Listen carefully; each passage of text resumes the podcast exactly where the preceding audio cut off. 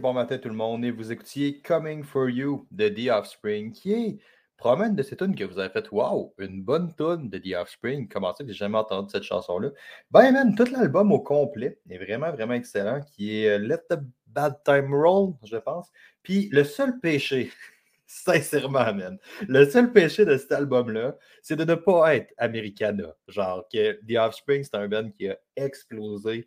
Puis peu il se passe une étape où est-ce qu'ils sont. Les Linkin Park ont définitivement vécu ça, dans le sens que même après leur plus gros album, genre Meteora, ces affaires-là, Linkin Park ont continué à sortir de l'excellente musique. C'est juste que ça n'a jamais été le calibre Meteora ou Hybrid, Theory, tu sais. Puis c'est exactement ça, cet album-là, pour vrai, avec The Offspring. C'est genre, l'album est bon, c'est super excellent, la tune est super bonne, mais c'est pas The Kids Aren't Alright ou Christy Are You Doing OK. C'est son seul péché, puis c'est vraiment, vraiment excellent comme album, pour vrai. Fait que si vous ne connaissez pas ça, Let the Bad Time Rolls de euh, Coming for You, pardon, l'album, c'est Let the Bad Time Rolls de The Offspring.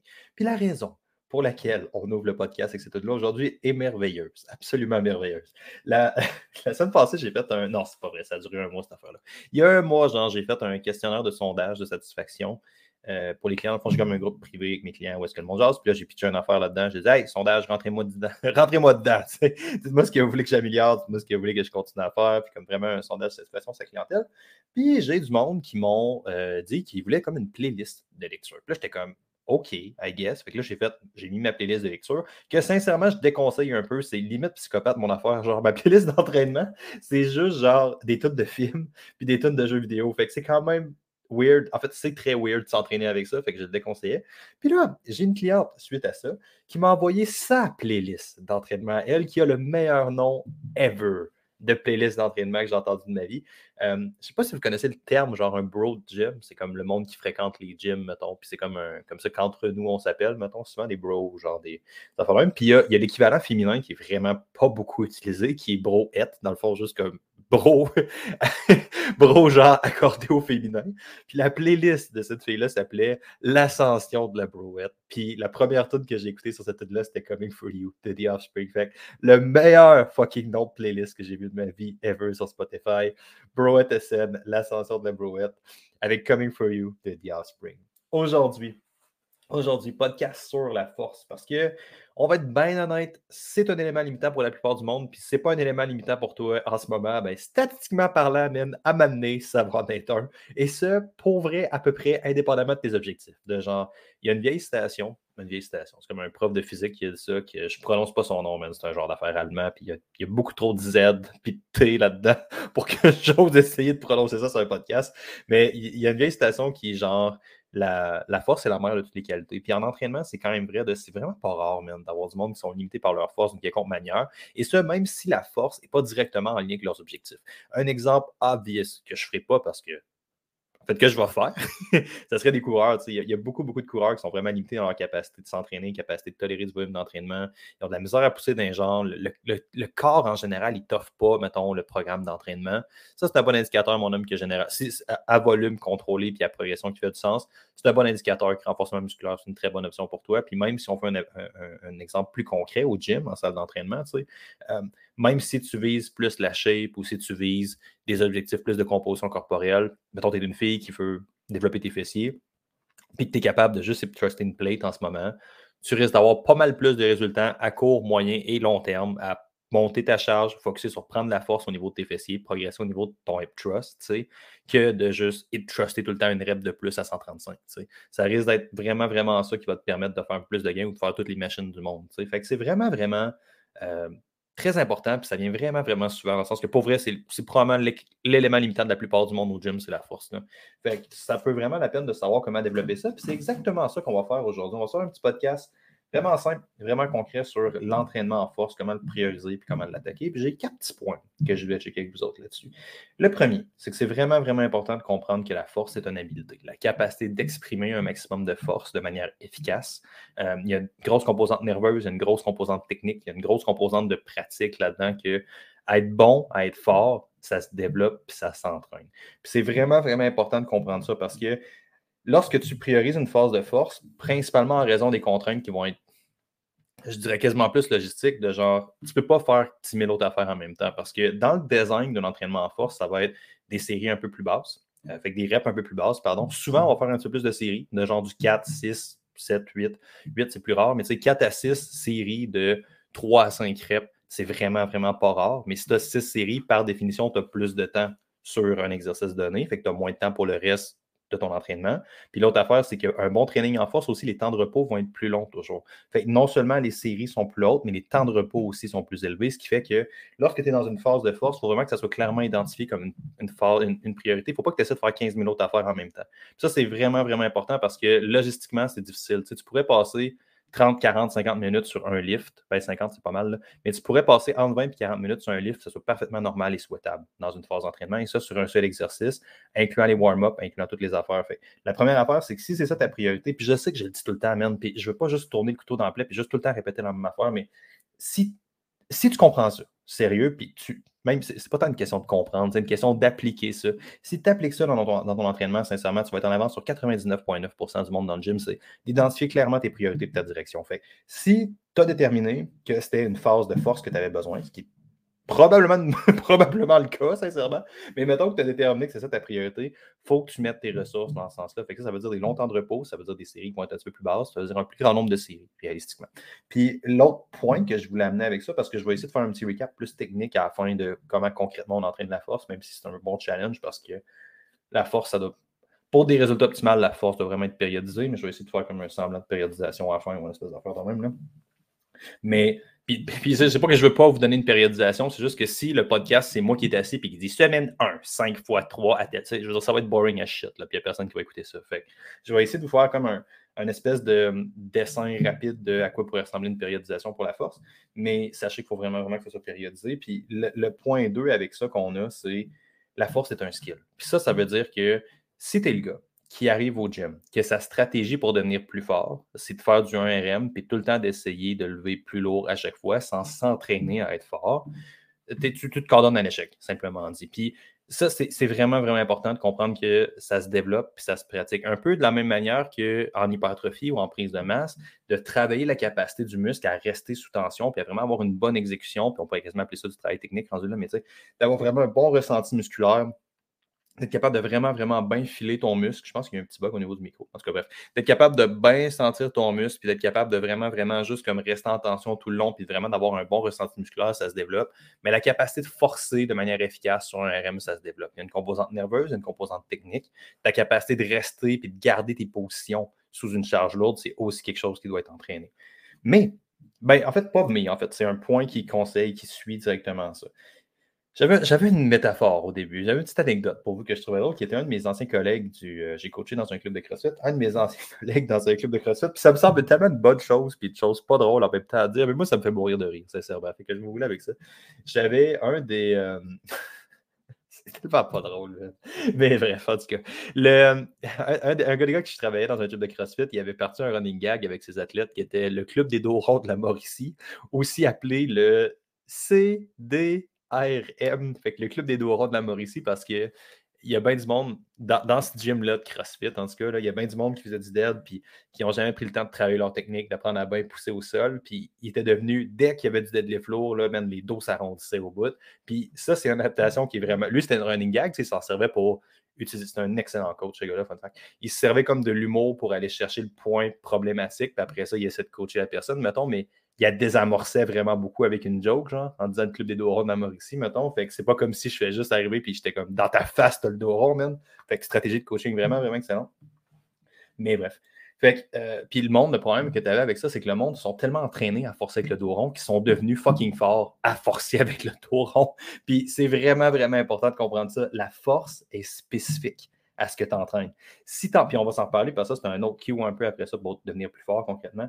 Si tu t'entraînes à lifter avec le dos rond, tu vas devenir fucking fort à lifter avec le dos rond. Si tu t'entraînes à lever comme la merde, tu vas devenir fucking fort à lever comme la merde. Ce qui est exactement pas ce que tu veux. Fait que par définition, la force puis l'échec musculaire, c'est deux choses qui sont au minimum pas compatibles, au mieux, je vous dirais probablement un peu stupides, principalement en raison de justement la capacité on veut s'entraîner à lever de manière le plus clean, le plus efficace et le plus facile possible. Puis si tu es en train d'aller à l'échec musculaire non-stop, ben c'est exactement le contraire de ce que tu fais. Puis je vous dirais même que ça serait vraiment, vraiment débattable d'aller à l'échec sur un gros. Mettons, on parle de force comme un back squat, un dead, un pull-up.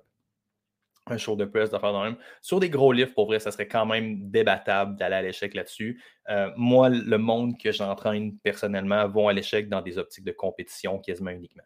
De genre, si tu es en ton dernier livre, ton troisième essai, va être un échec. Fait que là, tu sais, je m'attends à ce que tu pousses et que tu aies des réelles chances de l'échouer. Sinon, pour la plupart du monde, tu es probablement mieux de backer off un peu plus euh, sur tes livres, de ne pas y aller en cochon, de juste s'assurer d'avoir une progression relativement steady, qui est sincèrement pas mal. 99% de ce que tu essaies de faire en force. 99% de la prise de force, man, lève comme du monde, aie une bonne technique, renforce tes points faibles, puis fais une surcharge progressive dans le temps. C'est pas mal juste ça, sincèrement, pour l'entraînement de la force. Puis après ça, je vais donner des trucs un peu plus applicables, je pense, parce que de c'est un peu générique. Mais tu sais, c'est vraiment, vraiment important de comprendre ça. Là. Fait que la force est vraiment, vraiment spécifique à ce qu'on essaie de faire. Puis particulièrement lorsqu'on attaque des progressions. Ah non, je parlais d'échec musculaire, excusez-moi. Fait que de ne pas aller à l'échec musculaire, c'est quand même une chose qui est importante à voir. Ça ne veut pas dire de ne pas aller à l'échec musculaire dans ton workout au grand complet. Par contre, euh, garde ça il y a un temps pour tout, puis c'est généralement pas sur un back squat, le temps pour aller à l'échec musculaire à l'autre. Je te dirais, tu es probablement, mettons, un training de force typique, là, ce que tu ferais, c'est que tu aurais ton squat. Mettons, là, je veux monter mon squat, par exemple. Fait que là, je fais mon squat, je pratique mon lift, je mets assez lourd, je m'assure d'avoir une progression. Fait que, mettons, la semaine passée, je faisais des séries de 5. Là, cette semaine, je fais des séries de 4 un petit peu plus lourd. La semaine d'après, je vais essayer de faire une des séries de 3 pour avoir une progression sur la charge. Ça peut être linéaire de même. Généralement, ça ne l'est pas parce que tu peux pas juste ajouter plus lourd de semaine en semaine sur, mettons, 5 reps. je ne peux pas juste faire 5 reps à 300 livres, 5 reps à 305, puis 5 reps à 310 à chaque semaine. Fait ce qu'il faut que tu fasses, c'est que tu structures, de, là ce que je dis un peu avec la périodisation tantôt, il faut que tu structures tes affaires de manière à t'assurer une progression sur la charge dans le temps. Ça peut être en suivant des pourcentages, ça peut être en suivant des, euh, des rep and reserve ou comment tu te sens par rapport à tes lifts. Ça peut être en jouant avec les dites répétitions. genre, la semaine passée, tu as fait 5, fait que cette semaine, tu fais 4. Fait qu'en théorie, tu as une augmentation de ta charge. Après ça, tu as fait un 3, puis après ça, tu retournes à un 5. Fait que en théorie, mais ton quatrième 5 de ta quatrième semaine devrait être plus lourd que ton premier 5, par exemple. Fait que c'est vraiment, vraiment ce paramètre-là. Fait que ça, c'est ce que tu essaies de faire dans ton lift. Tu lifts comme du monde, puis tu essaies de surcharger tes affaires tranquillement, de manière progressive dans le temps paramètre numéro un. Ensuite, ce que tu vas essayer de faire, là, ça va être de cibler un angle qui va être un peu plus précis à ton mouvement. Parce que comme j'ai dit tantôt, la force est vraiment, vraiment spécifique. Fait que, tu sais, je donne un exemple, tu as vraiment, vraiment de la misère dans le bas de ton squat, tu t'échoues, man, tu n'es pas capable de rester en tension. Mais tu sais, d'avoir un autre exercice après où est-ce que tu ferais du post squat, tu fais un exercice comme ça, où est-ce que tu fais juste travailler sur rester tête, tu déloads ta charge, puis tu fais juste focuser sur ta technique ou ton exécution, en travaillant vraiment, vraiment ton élément limitant, ça pourrait être quelque chose de vraiment, vraiment intéressant. Puis après ça, tu aurais, mettons, un leg press où est-ce que là, man, là, tu te fends, puis là, tu vas à l'échec musculaire, puis là, tu crées ça pourrait avoir beaucoup de place, mais tu es en troisième. Puis généralement, après du gros back squat, après ça, peut-être un lift d'assistance un peu plus précis, ben, probablement que tu n'irais pas à l'échec musculaire autant sur un leg press que si tu avais ouvert ton workout avec ça. Puis ça peut être le même concept au niveau, par exemple, d'un bench press, où est-ce qu'on start avec le lift, on devient fort parce que la force est spécifique, encore une fois. Fait que si tu ne t'entraînes pas à ton bench, oui, tu as certains exercices qui ont des carry-over, qui ont des transferts l'un sur l'autre, mais la meilleure manière de devenir plus fort au bench, c'est de pratiquer ton bench, mon homme. Puis L'autre point, ça va être de travailler ton élément limitant, qui, dans ce cas-ci, était positionnel, était quasiment technique avec mon exemple du squat. Mais tu sais, moi, je donne un exemple très simple. Moi, sur mon bench, ce n'est pas une question de pec, ce n'est pas une question d'épaule. J'échoue clairement au triceps. On voit vraiment, vraiment que ma barre a ralenti vraiment, vraiment beaucoup. Fait que, je pourrais faire une affaire plus spécifique d'assistance comme un close grip bench press, mais ça pourrait être aussi quelque chose qui est vraiment, vraiment axé pour faire du renforcement de triceps très, très, très précis, qui est la bonne réponse, ça, c'est dépendant de quelle force d'entraînement que je suis, puis où est-ce que mes trucs s'enlignent dans ma périodisation globale, tu sais. Mais d'avoir vraiment, vraiment quelque chose qui va mm-hmm. targeter mon point faible en exercice B ou en assistance, puis après ça, d'avoir quelque chose sur lequel je me mérite, genre un tricep push-down ou un exercice où est-ce que juste où est-ce que le mot d'ordre peut être destruction, de manière le plus safe possible. Fait que ça, ça veut dire généralement des machines, des poulies, des trucs où est-ce que tu es vraiment, vraiment en contrôle, où est-ce que la charge est un peu plus basse, où est-ce que tu fais un peu plus de rep, où est-ce que tu es capable de vraiment, vraiment crever de manière vraiment, vraiment concrète. Ça, c'est vraiment, vraiment quelque chose qui peut aider en termes de génération de force. Euh, fait que c'est ça, ça pour dire. Fait que c'est vraiment, vraiment important de comprendre ces points-là. J'ai comme donné un exemple un peu plus concret de comment est-ce qu'on structurait une séance d'entraînement. Je vais faire un petit recap. Première affaire, c'est vraiment important de comprendre que la force est un skill et doit être entraîné comme tel. Fait que c'est vraiment, vraiment important de t'assurer que tes charges sont le plus faciles possible, sont le plus clean possible. Filme tes affaires, va te chercher du feedback vidéo, check que ça se passe. Dans ton squat, as-tu les fessiers qui kick 8 pieds dans les airs avant de lever? Es capable de regarder en position? Fait que ça, c'est vraiment important de le traiter comme un habileté. C'est vraiment, vraiment quelque chose qui va changer beaucoup d'affaires, puis de le traiter aussi comme quelque chose qu'on aspire à maîtriser.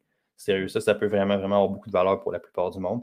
Euh, s'éloigner le plus possible de l'échec musculaire, c'est vraiment, vraiment quelque chose qui n'est pas une bonne chose en termes de force. Tout a sa place, mais juste pas sur un back squat, un truc, je vous dirais. Pour vrai, les bénéfices sont relativement minimes. Les côtés négatifs, slash le risque de blessure sont relativement élevés d'aller à l'échec sur un, sur une affaire de même, d'aller à l'échec sur un livre ou une affaire de même. Euh, puis là, plus concrètement, je vous dirais, contrairement à ce qu'on pense lorsqu'on parle de force, devenir plus fort, c'est pas juste une question de faire une rep puis de charger plus lourd de semaine en semaine. La plupart du monde, puis je peux vous en parler parce que j'amène du monde en compétition de force dans différentes compétitions, dans différents sports, en fait. Puis c'est tout le temps le même concept de genre le 1RM, il est pratiquement entraîné uniquement dans les dernières phases. Ou est-ce que là, on va vraiment avoir une phase de 4 à 6 semaines ou est-ce qu'on focus vraiment sur entraîner la personne à devenir bon sur les spécificités du sport, qui est de lever une barre de manière la plus efficace possible, ben, tu perds un peu un genre de 4 semaines à entraîner ça parce que juste que la personne elle soit forte à utiliser sa force. Mais ce n'est pas dans l'utilisation ou dans la démonstration que ça se passe. Ce que tu veux faire, c'est passer le plus de temps possible à bâtir ta dite force. Fait que ça, pour la plupart du monde, ça veut dire du 3 à 6 3 à 6 reps, c'est là que tu vas passer le chunk de ton temps, puis tu vas vraiment focuser sur devenir le plus fort possible là-dessus avec des temps de repos qui vont être complets la plupart du temps. Fait que du 2, 3, 4 minutes, des fois plus. Ou est-ce que tu focuses juste sur lever de manière comme ça? Fait que ça fait des workouts qui sont considérablement plus longs. Puis c'est vraiment, vraiment important de considérer ça. Tu veux attaquer la plupart de ton temps sur le développement de la force, fait vraiment faire du volume de lourd, plus que tout le temps essayer de ARM à chaque fois. Tu veux vraiment, vraiment prioriser ta progression à long terme. Puis euh, ça, ça va vouloir te dire de structurer tes affaires de manière à le faire. Fait que c'est un exemple concret, mettons, là, je partirais une progression que moi j'aime bien avec mes clients, mettons. 5 x 5, fait que semaine 1, mettons. Puis gardez tout le temps cette structure-là, de genre, tu veux ton main principal, tu veux pratiquer le livre sur lequel tu essaies de faire. Après ça, tu veux une assistance précise à l'élément limitant de ce que tu essaies de faire de ton livre. Fait moi, l'exemple du squat de tantôt risque d'être assez facile. Je pourrais de rester tête en bas, mais tu poses squat, par exemple, ou tu hyper squat ou quoi que ce soit, ça pourrait être une bonne progression pour vraiment juste focuser sur renforcer le bas du mouvement. Puis ensuite, destruction du groupe musculaire faible, qui est dans ce cas-ci, par exemple, les quads. Ben, j'aurais leg press, euh, pose squat en bas, après ça, j'aurais, mettons, leg extension, peut-être un autre exercice d'ischio, fessier, whatever, dépendant si c'est plus prioritaire pour la personne, un peu d'ab. C'est pas mal ça, la séance. Ça va pas mal prendre une heure, une heure et quart juste faire un affaire de même. Fait que, tu sais, tu spins de même, mais tu veux avoir, mettons, là, je vais juste parler de mon premier exercice, mais tu sais, j'aurais une semaine où est-ce que je ferais, mettons, 5 par 5 x 5. Après ça, l'autre semaine d'après, on fait 5 x 3. Après ça, on fait 5, 3, 1. Puis ton 1 n'est pas nécessairement un RM. Ton 1, c'est un potentialisateur à tes autres charges, dans le sens que si tu as touché à ton 1, tu as touché à 400, je donne des chiffres, mettons, tu touches à 400, puis après ça, tu reviens à 300, mais ton 300 va te paraître un peu plus facile, ça, c'est une progression que moi, j'aime bien avec les clients. Première semaine, 5 séries de 3, 5 séries de 5. Deuxième semaine, 5 séries de 3. Après ça, 5, 3, 1. Puis après on retourne encore à 5 séries de 5, puis on fait comme deux waves de ça, mettons. Ou la quatrième semaine pourrait être un deload. Fait ça, c'est quelque chose. Tu veux des repos vraiment, vraiment complets, tu veux récupérer à chaque fois, puis tu veux, dans le fond, avoir une progression qui est faite sur ta charge de semaine en semaine parce que tes reps baissent, puis après ça, tu veux comme progresser de même. Ça, ça pourrait être quelque chose qui pourrait beaucoup, beaucoup de valeur. C'est vraiment important de traiter la force comme un skill, de le traiter comme une habileté, fait que tu que tu clean comme du monde, que tu es efficace quand tu lèves, puis de vraiment te passer un maximum de temps à développer ta force et non pas à show off ta force sur du 1RM. Ça peut être quelque chose qui a de la valeur, mais ça ne devrait vraiment pas être le pain et ton beurre au niveau de ton training. Fait que ça ressemble pas mal à ça. Si vous avez aimé le workout, si vous avez aimé le workout, si vous avez aimé le workout, si vous avez aimé le podcast, euh, n'hésitez pas à vous rendre sur les fameux courriels. Je mets beaucoup de temps, beaucoup d'amour sur les courriels. Euh, puis je vous laisse avec la fin de la tourne. On se reparle. Le lien est dans la description pour les courriels. Je vous laisse avec la fin de la tourne. Tout le monde, on se reparle très bientôt. Ciao, bye!